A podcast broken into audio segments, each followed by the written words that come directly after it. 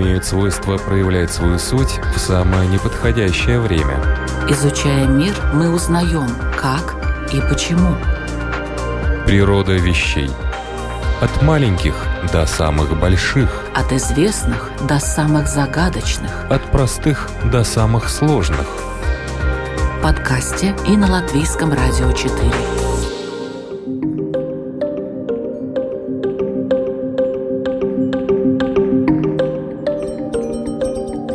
Приветствую вас на волнах Латвийского радио 4 или в подкасте. Это программа «Природа вещей».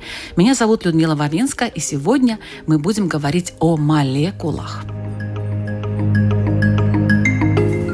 Простейший химический элемент – атом водорода. Атомы имеют характерный спектр излучения. Например, мы можем видеть, как атомы натрия излучают желтый свет в уличных лампах. А в воздухе присутствуют простейшие молекулы из двух атомов. Двухатомные молекулы. Например, молекула водорода – H2. И тут появляются новые возможности. Ученые выяснили, что атомы колеблются как на пружинке, и молекула вращается.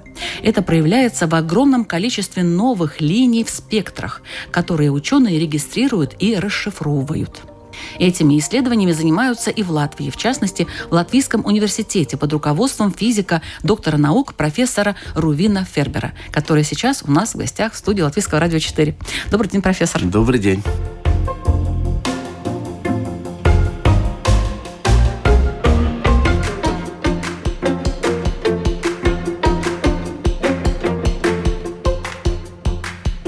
Этом году э, вам был присвоен приз Латвийского университета э, за создание научной школы. О какой научной школе идет речь? Ну вот, вы как раз очень точно все и сказали. Научная школа может быть названа условно как изучение двухатомных молекул, определение их структурных и э, динамических свойств, то есть как они устроены, из какой силы они там колеблются, и как они там вращаются, как они излучают, как сильно они излучают. И их применение, конечно, в разных областях, как мы говорим, многие техники, в технологии, э, ну, например, в квантовых технологиях в том числе. А научная школа предполагает, что там есть ну, школа, ученики, последователи – да, это очень такой интересный тонкий момент. Э, я слышал, что бывают научные школы, и за них присуждают награды. Э, но вот э, когда надо было представлять претендентов на эту награду, то что надо было отметить? Ну, например, сколько диссертаций было защищено под моим руководством. Оказалось, что их 10. Вот, то есть ты руководишь аспирантами, сейчас мы говорим докторантами. И вот эти докторанты-аспиранты успешно защитились, их появилось целых 10. Я так сосчитал сам немножко как бы так порадовался. Все в этой сфере, да? Все в этой сфере. То или есть вокруг атомная этой... физика?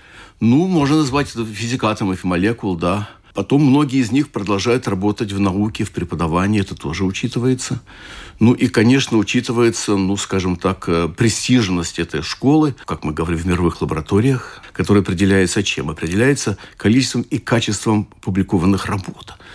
Э, ну вот, если говорить о количестве их, наверное, их, конечно, заметно больше сотни статей разных. А если говорить о качестве, то оно измеряется таким интересным индексом, который называется индекс цитирования или индекс Хирша, такой через букву Хаш. Он определяется, скажем, в Латвии, он, если он больше 20, считает, это очень неплохо, очень престижно. Ну, у меня он где-то, наверное, 24-25 сейчас. Так что это тоже учитывается.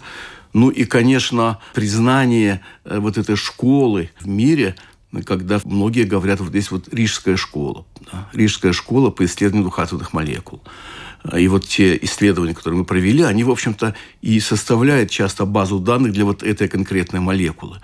Ну и еще создание школы, это значит, что как бы раньше не было. Э, в Латвии была очень неплохая школа, очень серьезная школа атомной спектроскопии. И даже институт, есть такой институт атомной э, спектроскопии – атомной физики. Собственно говоря, мы, я и начинал в этом институте. Когда появились первые лазеры, с 70-х, трудно себе сейчас представить, но лазеры появились для нас, это ну, в середине 70-х, скажем, да. И оказалось, что их мы не можем пока для атомов приспособить. То есть там уже специальные лазеры вот с тем самым спектром, который в лампах тех светился. Да. А молекулы, они там колеблются, вращаются, их, их обязательно возбудишь лазерной линией. И вот мы стали их обязательно возбуждать. И оказалось, что можно много чего исследовать этими первыми лазерами. И так это все развилось. Конечно, школу не создает один человек, как вы понимаете. Да? Школу создают ну, те самые э, ученые, которые вместе со мной начинали – по крайней мере, назову двух из них. Это мой ближайший коллега Марис Таманис, который с 70-х годов, он замечательный экспериментатор, великолепно умеет снимать, расшифровывать спектр, интерпретировать, хорошо знает физику. Ну и вот Марти Саузенч, который, наверное, хорошо известен в той аудитории, которая слушает вашу передачу. Да? Мы вместе вот начинали фактически втроем.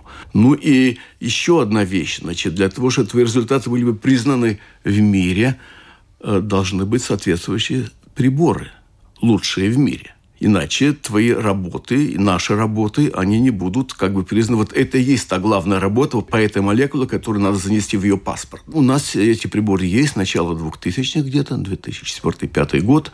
Это замечательный спектральный прибор, вот он огромный, точный, он красивый. Это просто красавец, да, который позволяет действительно снимать, лучше трудно снять, чем И вот и к нам даже приезжают профессора и ученые из, из Германии – снимать у нас спектр, насколько у нас сейчас хорошая лаборатория. Особенно должен похвалить новое замечательное научное здание, называется Зенат Май, научный дом на Ялговас-3, где ну, великолепные просто лаборатории. Там и а, замечательные условия стабилизации, ничего там не качается, отделено от фундамента, стоит все очень крепко, очень хорошо, э, замечательный климат, контроль. И, в общем, это настоящая лаборатория, о которой можно только мечтать. Когда-то мы не только мечтали, а сейчас она вот она уже есть.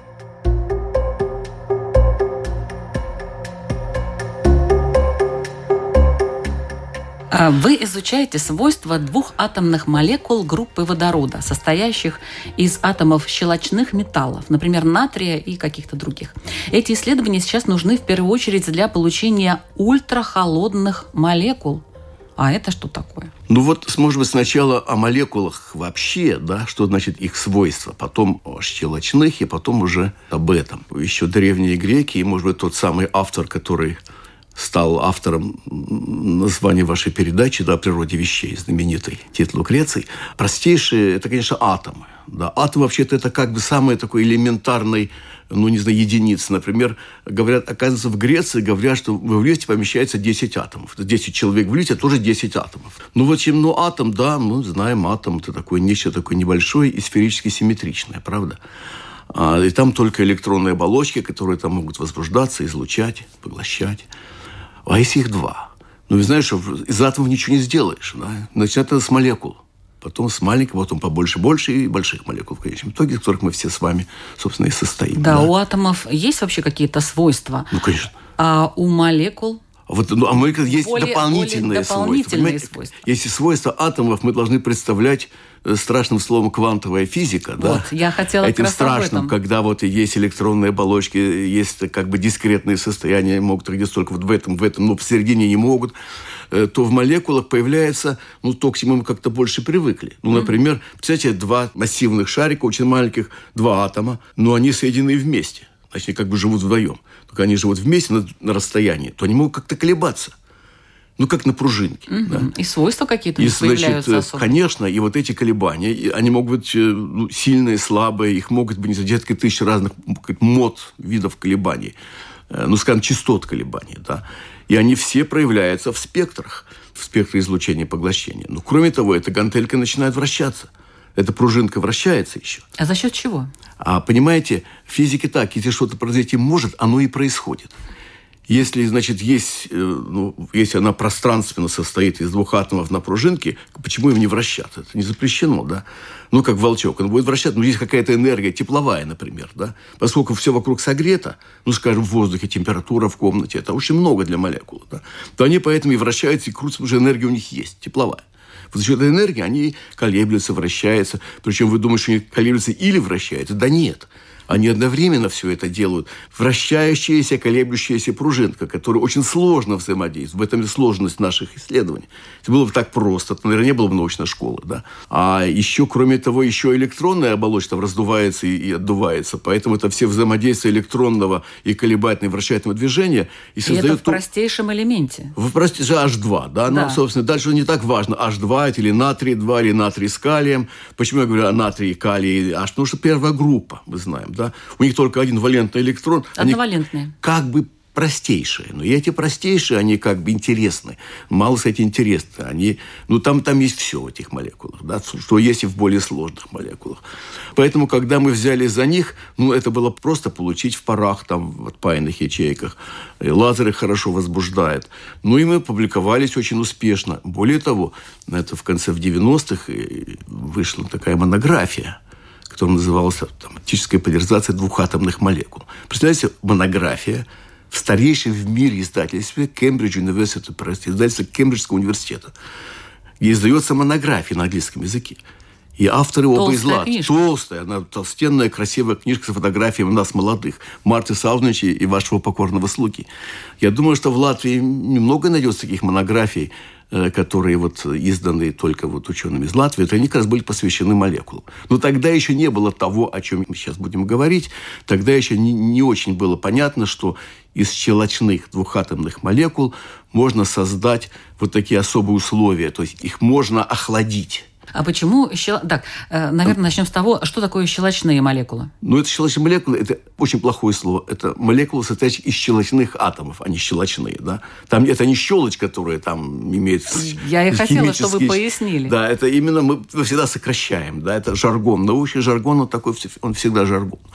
Вот, мы говорим щелочные молекулы, на самом деле это молекулы, двухатомные молекулы из щелочных атомов. И так щелочные атомы, ну, там, не знаю, значит, группа водорода, потом идет там литий, натрий, калий, рубидий и цезий, да, и вот это, это щелочные. Это щелочные. Первый ряд. Смотришь на таблицу, с самого левого, самый левый ряд, Таблицу Менделеева. Таблицу Менделеева, да не просто таблицу, конечно. Вот. И там, значит, все эти э, двухатомные молекулы, они могут быть очень разные. Конечно, химики думают, что нет таких стабильных молекул, только H2. Остальные все эти молекулы, скажем, на натрий-2. Есть. Они присутствуют в парах, в небольшой примеси, достаточно для исследования. Ну, почему не сделать, скажем, натрий с калием или натрий с рубидием? Они, оказывается, еще более интересны. И мы потом поймем, почему. Ну и эти молекулы, значит, каждая молекула щелочная, мы так их называем, да, щелочная двухатомная молекула, она должна иметь свой паспорт.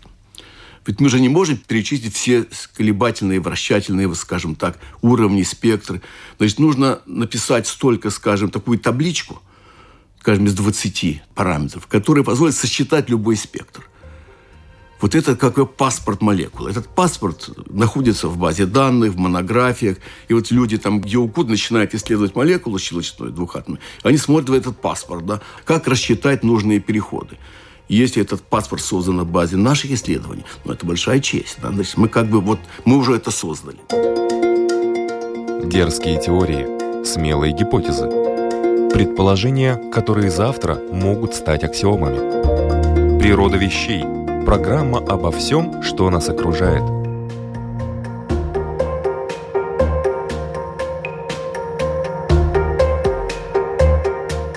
Вы сказали нужные переходы. Что это значит? Вот я сейчас как раз к этому mm-hmm. и перейду. Нужные переходы для чего-то. Да? Да. Ну, например, я хочу возбудить переход, который поможет мне охладить молекулу двухатомную. Вы знаете, это очень удивительно. А зачем надо вообще охлаждать? Да? Ведь мы как-то все-таки хотим согреть что-нибудь скорее, да, это особенно сейчас понятно, а не чего-то еще охлаждать. Но ведь физика, она ведь, вот, наука о природе вещей фундаментальная, об основной такой природе, основополагающей. И вот мы хотим больше узнать о природе вещей. А когда эти вещи, атомы, молекулы, они летают, при какой температуре, они как возвращаются, хотелось бы их заморозить, вот так, прибить гвоздиком к стенке, и потом уже исследовать. Да? То есть опустить их температуру до очень низкой. Так Но это и... возможно? Не только возможно. За это уже целый ряд Нобелевских премий присужден. В случае атомов, конечно, особенные. В случае молекул так косвенно. Это еще большая проблема. Значит, надо начать с того, а как вообще лазерное излучение может охладить атом? Он уже его скорее согреет. Да? Мы Сожжет, наверное. Ну, не сожжет. Уничтожит? Он, он, нет, он переход. Мы, конечно, говорим о таких слабых лазерах, а. которые очень маломощные. У них точно известна частота. Там 10-12 знаков. Это огромная точность, да. Эти лазеры очень точные, да, они очень дорогие, очень точные. Поэтому спектральный прибор очень дорогой, очень точный. И мы, значит, должны э, возбудить определенный переход, например, в атоме, да. И оказывается, что если, скажем, летит атом на нас, да, летит он на меня, это один атом, а я навстречу пускаю лазер. Ну, понятно, что пуская в лоб, за счет реактивной силы мы его можем уменьшить скорость движения. Это так очень просто, вот так просто оно и происходит. Вы скажете, ну да, он поглотил этот фотон и уменьшил скорость движения на меня, то есть охладился. Охладить это уменьшит скорость теплового движения, чтобы он там хаотически не двигался, не было бы этого броновского движения, которое и есть температура, не было бы теплового движения. Да, он потом излучит, но он излучит во всем пространстве, а поглотит прямо в лоб, поэтому в среднем он охлаждается, охлаждается, охлаждается. Мы этот поток атомов можем охладить, если он идет на меня. А ну, атомы летят во всех направлениях, вот в, комнате, да. Поэтому лучше поставить им 6 лазерных пучков со всех сторон, чтобы он никуда не полетит. Сразу получит в лоб, да, условно говоря. Но и это, оказывается, недостаточно для того, чтобы охладить атом. Потому что, э, ну, мы его там, он, это как есть неустойчивое равновесие, которое чуть вышло, и он дальше полетит уже. Чуть отошел и уже полетел дальше. Поэтому еще помещается в магнитное поле. Но в какое? Да в нулевое. Чтобы атомы были бы в нулевом магнитном поле, и как только он вышел за пределы этого, этого маленького пространства, где мы его охлаждаем, сразу магнитное поле гонит его обратно. То есть излучение становится таким, что он все время живет там, где, где поля нет.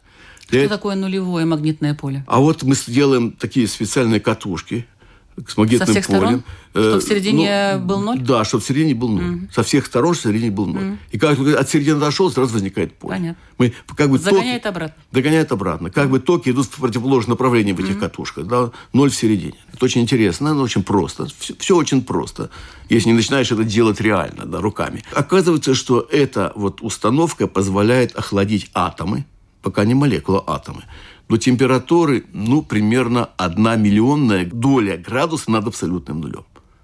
Значит, абсолютный нуль кто никогда не достичь. Вот и я вот, и думаю, да, и никогда. Но, но над ним можно сделать, его, к нему можно приближаться. И вот приближаешься так, что не на один градус, не на полградуса, а на одну миллионную, плюс одна миллионная градуса. Да? Что это, происходит с атомом в этот момент? Вот это очень интересный вопрос. Оказывается, что пока он еще только одна миллионная, ну, он просто очень медленно двигается, он почти стоит. Он точно стоит, да. А вот если сделать ее одной миллиардной, это страшное слово, но можно. Для этого нужно, знаете, что сделать? Что? А, нужно, так как вы охлаждаете свой чай в стакане, вы, или в люстре, вы подуете, подули на него, да, и улетели более горячие молекулы, там, скажем, чай, ну, воды, конечно, да, а остались более холодные. Это называется испарительное охлаждение. И вот этим испарительным охлаждением можно еще понизить, то есть убрать более теплые, и осталось вообще ну, несколько миллиардных долей. И тут появляется вещь, которая, как говорится, умом обычным не понять, потому что вещь абсолютно квантовая. Значит, если мы вспомним, что атом не только частица, но еще и волна, имеет свою длину волны. Ну и длина волны все время увеличивается, когда мы уменьшаем его скорость движения. Значит, если скорость будет ровно ноль, то длина волны его будет очень... Он пропадает? Нет, он, он, он, Нет, он, он заполняет таком... все пространство. А, вот. Он разбухает, его, его длина волны разбухает. То есть он становится волновым? Он, он становится только волновым. У него волновая длина у него уже превышает расстояние между атомами. Поэтому получает такое новое состояние вещества, которое называется конденсацией Бозе-Эйнштейна. Ну, сказали, одна фамилия знакома, хорошо. И этот конденсат происходит не в жидком там гелии, а в, в разряженных газах, когда расстояние между атомами меньше, чем длина волны каждого атома. То есть это уже непонятно что. И вот это вот непонятно что имеет очень интересное свойство. Он такой же, как лазерное излучение, только состоящий из атомов. Они все когерентны, они все однофазны такие. И за это там парочку-тройку Нобелевских премий присудили в конце 90-х, в тысячных годах. Ну, а дальше что делать? А дальше надо из атомов делать молекулы, тоже очень холодные.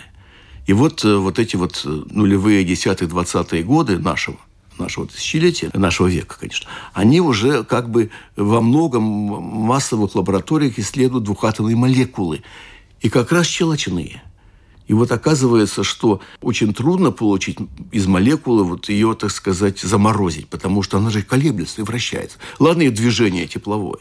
Можно получить она в лоб там световой импульс и и остановиться, условно говоря. Я очень прощаю, конечно, да.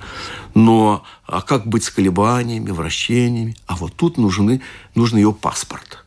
Тут нужно, значит, сделать такие лазерные переходы, которые его поднимет наверх, опустит вниз в состояние, где нулевые вращения, нулевые колебания, и вообще, чтобы была стабильная молекула, холодная. И, в общем, тут нужно воздействовать лазером очень тонко. Очень тонко, зная, зная все переходы, которые могут быть в молекуле. Зная ее паспорт. ну, как говорится, если мы знаем ваше, не знаю, медицинское свидетельство, мы очень много о вас знаем, можем на вас действовать как-то, да. Вот это свидетельство и есть о молекулах, да. И поэтому мы как бы не перестаем изучать двухатомные молекулы щелочных металлов, потому что они нужны очень разные. Например, оказывается, очень нужен молекула калий-цезий. Из калия цезия, потому что у нее ну, там два разных атома, и у нее такая стрелочка, дипольный момент электрический, да, она как, как бы имеет плюс-минус. И значит, можно потом ею как-то управлять внешним полем, да. Поэтому очень важно создать такие молекулы, заморозить их, сделать их в основном состоянии. И вот когда это делается в лабораториях, где есть уже очень холодный атом, как мы только что вот с вами э, обсуждали. Да? И вот эти холодные атомы, сталкиваясь, возбуждая, их еще лазером подействовать правильно, вот тогда они сделают холодные молекулы из двух атомов. И уже будет холодная молекула, ультрахолодная, суперхолодная, где вот будет это одна миллионная градуса на, над абсолютным нулем, но в молекуле уже – но тогда нужны лазеры.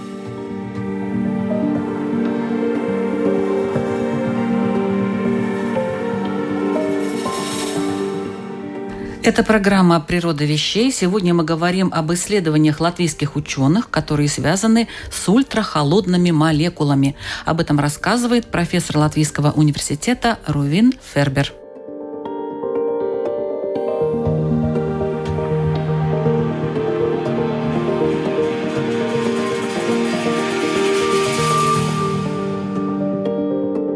Получается, что вот эта молекула создается из двух уже охлажденных атомов. Да, я должен только сказать, что значит, источник финансирует латвийский проект по науке, который называется «Определение структурных и динамических свойств щелочных двухатомных молекул для применения в квантовых технологиях». Значит, из этого названия следуют две вещи. Во-первых, ну, много вещей, но две основных – это то, что мы определяем их структурные и динамические свойства. То есть вот этот паспорт создаем, и как интенсивно возбуждается переход динамические свойства. Ну, во-вторых, что это щелочные молекулы. Ну и в-третьих, что они для применения. То есть мы, конечно, в Латвии, ну, это невероятно сложно, да, охлаждать и даже атомы получить. Базельчин конденсат в Латвии никогда не получен, потому что, ну, это уже целый, ну, если не институт, а огромная лаборатория с огромным многомиллионным финансированием. Вряд ли мы должны здесь это позволять себе делать в Латвии, да. Но вот наши исследования паспортные для молекул направлены на то, которые нужны в тех лабораториях, которые получают из холодных атомов. То есть сначала должны произвести холодные атомы, естественно. Причем двух видов. Есть разные атомы, скажем, калий и цезий. Значит, две ловушки называются магнитно-оптическая ловушка. Есть такое название специальное. Да? Это магнитно-оптическая ловушка. Их две делают два вида атомов. Потом их как-то соединяют вместе. И там они еще не очень хотят создать молекулу, но мы им помогаем. Или так медленно-медленно магнитные поле, чтобы этом уровне там подровнять магнитные. А или какие у них лазеры. свойства появляются в этот момент, когда вот эта вот ультраохлажденная молекула появляется? свойства у них, как мы решим, как мы будем создавать. То есть она просто холодная, да. Но в чем интерес? Значит, интерес, например, в том, что мы можем их э, ну, представляете себе, вы идете в магазин, покупаете себе красивую ну, коробочку яиц, да. Такие, ну, вставочки, где сидят э, в своих гнездышках находится там 20 или 10 яиц. Вы покупаете там десяток, да? Коробочка. Такая коробочка с гнездышками, да, да брета по-латышски. Вот. И это брета, значит, можно создать, оказывается, если мы пустим две лазерных, два пучка лазерного излучения напротив друг друга, возникает стоячая волна ну, как в бассейне, вверх-вниз. И вот в этой волне есть такие как бы узлы, где нет колебаний. Да? И вот туда и собирается молекула. То есть молекулы могут стоять. Мы можем их собрать, как мы яйца укладываем в коробочку, так можно молекулу уложить вот э, в гнезда, то есть в узлы нулевые, этой вот стоячей волны, оптической волны из, двух лазеров, да. И тогда молекулы останавливая, они там стоят, и можем сделать так, чтобы, скажем, плюсики смотрели в одну сторону. Потом можно ему этим плюс-минусом управлять каким-то образом, да. И вот это и как бы и говорит о том, что можно перейти к неким квантовым технологиям, использовать их как кубиты, да, как элементы квантовой информации. например. Так. Ну, понимаете, можно не заявлять, что сейчас будет квантовый компьютер на молекулах, да. Но это ну, есть очень знает? интересные свойства, которые, которых нет у атомов. И, как говорят, если есть проблема, то это есть еще и возможность. В каждой проблеме есть Какие своя возможность. свойства? Вот именно те самые колебания вращения. Угу. Они позволяют управлять вращением, возбуждать вот эти вращательные переходы между вращательными уровнями. И можно и не только заниматься ну, тем, что называется технологией. тем, что называется постижение природы вещей. Ну, например, э, говорят, что стандартная модель, на которой сейчас базируется вся фундаментальная физика, да, ну, она не все объясняет, и все время ищется, э, как можно ее улучшить, и нет ли как бы ну, противоречий в этой стандартной модели. Ну, например, может ли, скажем, какая-то постоянное, например, отношение массы электрона к массе ядра меняться со временем? Когда за тысячу лет она поменяет чуть-чуть хотя бы. Вообще-то не, не должна меняться. Ну и подобные Масса вещи. электрона к массе ядра. И да, ну отношение масс, ну можно какие-то там другие постоянные. Как вообще постоянные, которые в таблице вы можете найти, меняются ли они со временем? Да? Это как бы такой очень критический момент для основ физики. Да? В нашей жизни это не очень важно. Да? Но оказывается, что для основ физики это кардинально важно. И Но поэтому... кто знает, может быть, и в нашей жизни это важно. А вот об этом потом, может, поговорим, что как это казалось когда-то не важно, а потом стало важно. Вот. Но в любом случае, вот эти э, остановленные молекулы, они позволяют настолько точно определять постоянные молекулы, что это дает надежду изучить их изменения, или, по крайней мере, доказать, что они не меняются. То есть сказать, с такой точностью мы знаем, что они не меняются. Это значит, что модель, вот наша стандартная модель понимания природы вещей, оно правильно вот с такой, с такой вот такой точностью. Ну и есть еще, говорят, что это такая квантовая химия, химия холодных молекул, там определенные другие свойства. Столкновительные реакции идут по-другому в холодных условиях. То есть там целая, ну скажем, область применений, которой я вот не очень берусь о ней рассуждать, я не химик, да. Но в лабораториях это очень достаточно популярно, таких лабораторий ну, не так мало. Нам очень приятно, что эти лаборатории, когда они исследуют молекулы калия они не могут не сказать, что а вот данные берем из исследования Рижской группы. Вот, наверное, это и относится к школе. Да, вот так. И к проекту тоже, конечно, к нашему, о котором мы сейчас говорим. Природа вещей от малых до самых больших, от известных до самых загадочных, от простых до самых сложных. В подкасте и на Латвийском радио 4.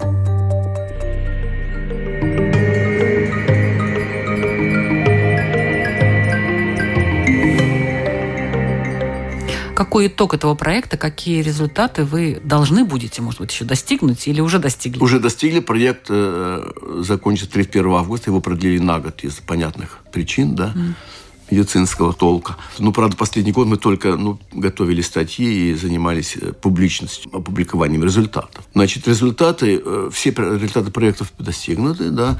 Мы обещали пять хороших статей, и они опубликованы в хороших журналах. Например, журнал Physical Review. Это старейший журнал, издается с конца 19 века. О чем там была статья?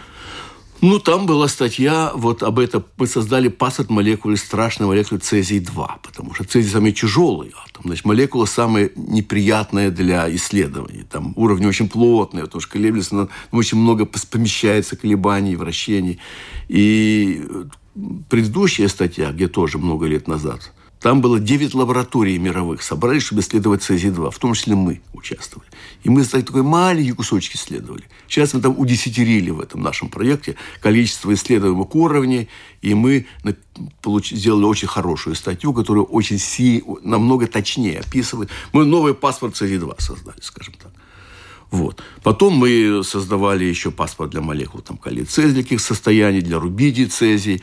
Ну и, наконец, мы занимались тем, что мы обещали динамическими свойствами, то есть с какой силой происходят переходы, чтобы дать рекомендации, как переводить вот эти холодные молекулы, или даже не холодные, любые молекулы, управлять переходами между разными состояниями. Ну и статьи тоже появились в очень достаточно хороших таких изданиях, престижных. А кроме квантовой технологии, вот где еще, вот, скажем так, наши слушатели сейчас задумались, ну, замечательно, молекулы, вот они ультрахолодные и да, нет, ну, Когда мы уже эти свойства на себе испытаем, например, получим в виде приборов каких-то или что-то еще. Ну, вы знаете, если бы мы исследовали только то, что можно сегодня, что можно завтра утром перевести в приборы, тогда бы, я думаю, никогда мы не получили бы ни лазеров, ни полупроводников. Это понятно, но когда-нибудь... Когда, я думаю, когда-нибудь вот эти вот технологии, э, они могут привести к очень, ну, скажем так, фундаментальным открытием о природе вещей, о которых я сказал, да, ну, а квантовые технологии – это же вообще, возможно, наше будущее. Вот сейчас, я только сегодня получил информацию о том, что создается такой проект, который называется «Квантовая инициатива». Он э, как бы в рамках такого всеобщего цифрового да, образования, ну, дигитального цифрового образования да, в стране. И соавтор этого проекта, наверное, известные нашей аудитории люди, как Вячеслав Кощеев – как Андрей Самбайнис, да, и другие. И вот в этой общей квантовой инициативе, конечно, там собраны разные варианты ну, применения в квантовых технологиях, в том числе, конечно, наш лазерный центр и наши молекулы двухатомные туда включены в рамках такого долговременного ну, исследования, которое, во-первых, это поднимает престиж латвийской науки. Во-вторых, поднимает престиж латвийского государства вообще. В-третьих, и не самое маловажное, это поднимает уровень образования физиков. Потому что, когда физики приходят обучаться в лаборатории, э, уровень этой самой лаборатории определяет уровень физиков будущих. Так что есть очень много прямых и косвенных, и долговременных, как мы говорим, вот следствий это, этого исследования. Ну и я думаю, что Марти Саузнич в этой аудитории удержался от обычного своего рассказа о том, что о том, как, как можно предвидеть применение своего открытия. Не знаю, говорил он об этом или нет. нет. Когда Майкл Фарадей открыл электричество, условно говоря. Так. Значит, дело было так. Значит, его спросили, вот ваше открытие электричества, оно может иметь практическое применение? Он сказал, нет, я не вижу никакого применения электричества в будущем. Так что это говорит о том, что вы не думаете, что сразу открыли электричество и увидели, как, как это будет светло на улице, как будет обогревать и все. Нет, это не так. Точно так же, когда исследовали там целый век, сто лет, исследовали оптические свойства там, атомов, твердых тел, не думали, что, что лазеры будут созданы, которые сейчас в каждом кассовом аппарате там в магазине, да. Никто не думал, что вся миниатюризация произойдет исследование физики твердого тела. И поэтому имеем все, все вот это вот технологию, которую мы сегодня имеем. Поэтому изучать надо все. И чем фундаментальнее, тем лучше. Я бы сказал, что чем исследование фундаментальнее, тем ну, больше шансов, что оно обязательно найдет вот, варианты применения. А паспорт молекул точно нужен.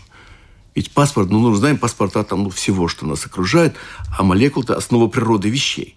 Ведь мы думаем, что мы состоим из атомов. На самом деле, конечно, состоим из молекул. А простейшая молекула – это очень важный элемент природы вещей. Вот, наверное, так. Но еще, может, если когда-нибудь мне удастся добавить одно предложение, я хочу сказать, что э, не думайте, пожалуйста, уважаемые будущие студенты нашей лаборатории, во-первых, это не обязательно, не обязательно должны быть физики. Это могут быть и химики, могут быть специалисты по автометрии, инженеры, у нас такие тоже работают. И они не обязательно должны много знать об этом предмете. Нам нужны только мотивированные студенты, которые захотят узнать. А уж снимать красивые спектры мы их научим сразу. Да?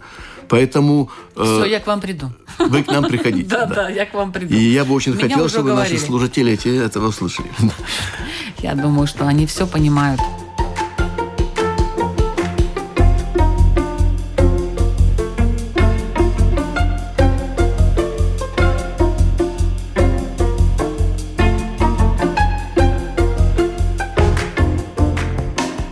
Вы слушали программу «Природа вещей», подготовленную Латвийским радио 4. Ведущая Людмила Вавинска, компьютерный монтаж Ингрида Бедела, оператор записи Кристины Делла э, и музыкальный фон от Кристины Золотаренко. Сегодня мы рассказывали об исследовании латвийских ученых, которое может быть использовано в квантовых технологиях. Это очень перспективно. В программе принимал участие доктор наук, профессор Латвийского университета, действительный член Латвийской академии наук Рувин Фербер. Спасибо и удачи в дальнейших научных исследованиях. Вы также можете найти в подкасте «Природа вещей» выпуски про квантовые вычисления, виртуальную реальность, наномир или, например, о том, как работает закон сохранения информации в физике и философии. Изучайте природу вещей вместе с нами, Латвийским радио 4. Это полезно, увлекательно и очень интересно. А следующий выпуск уже через неделю. Не пропустите.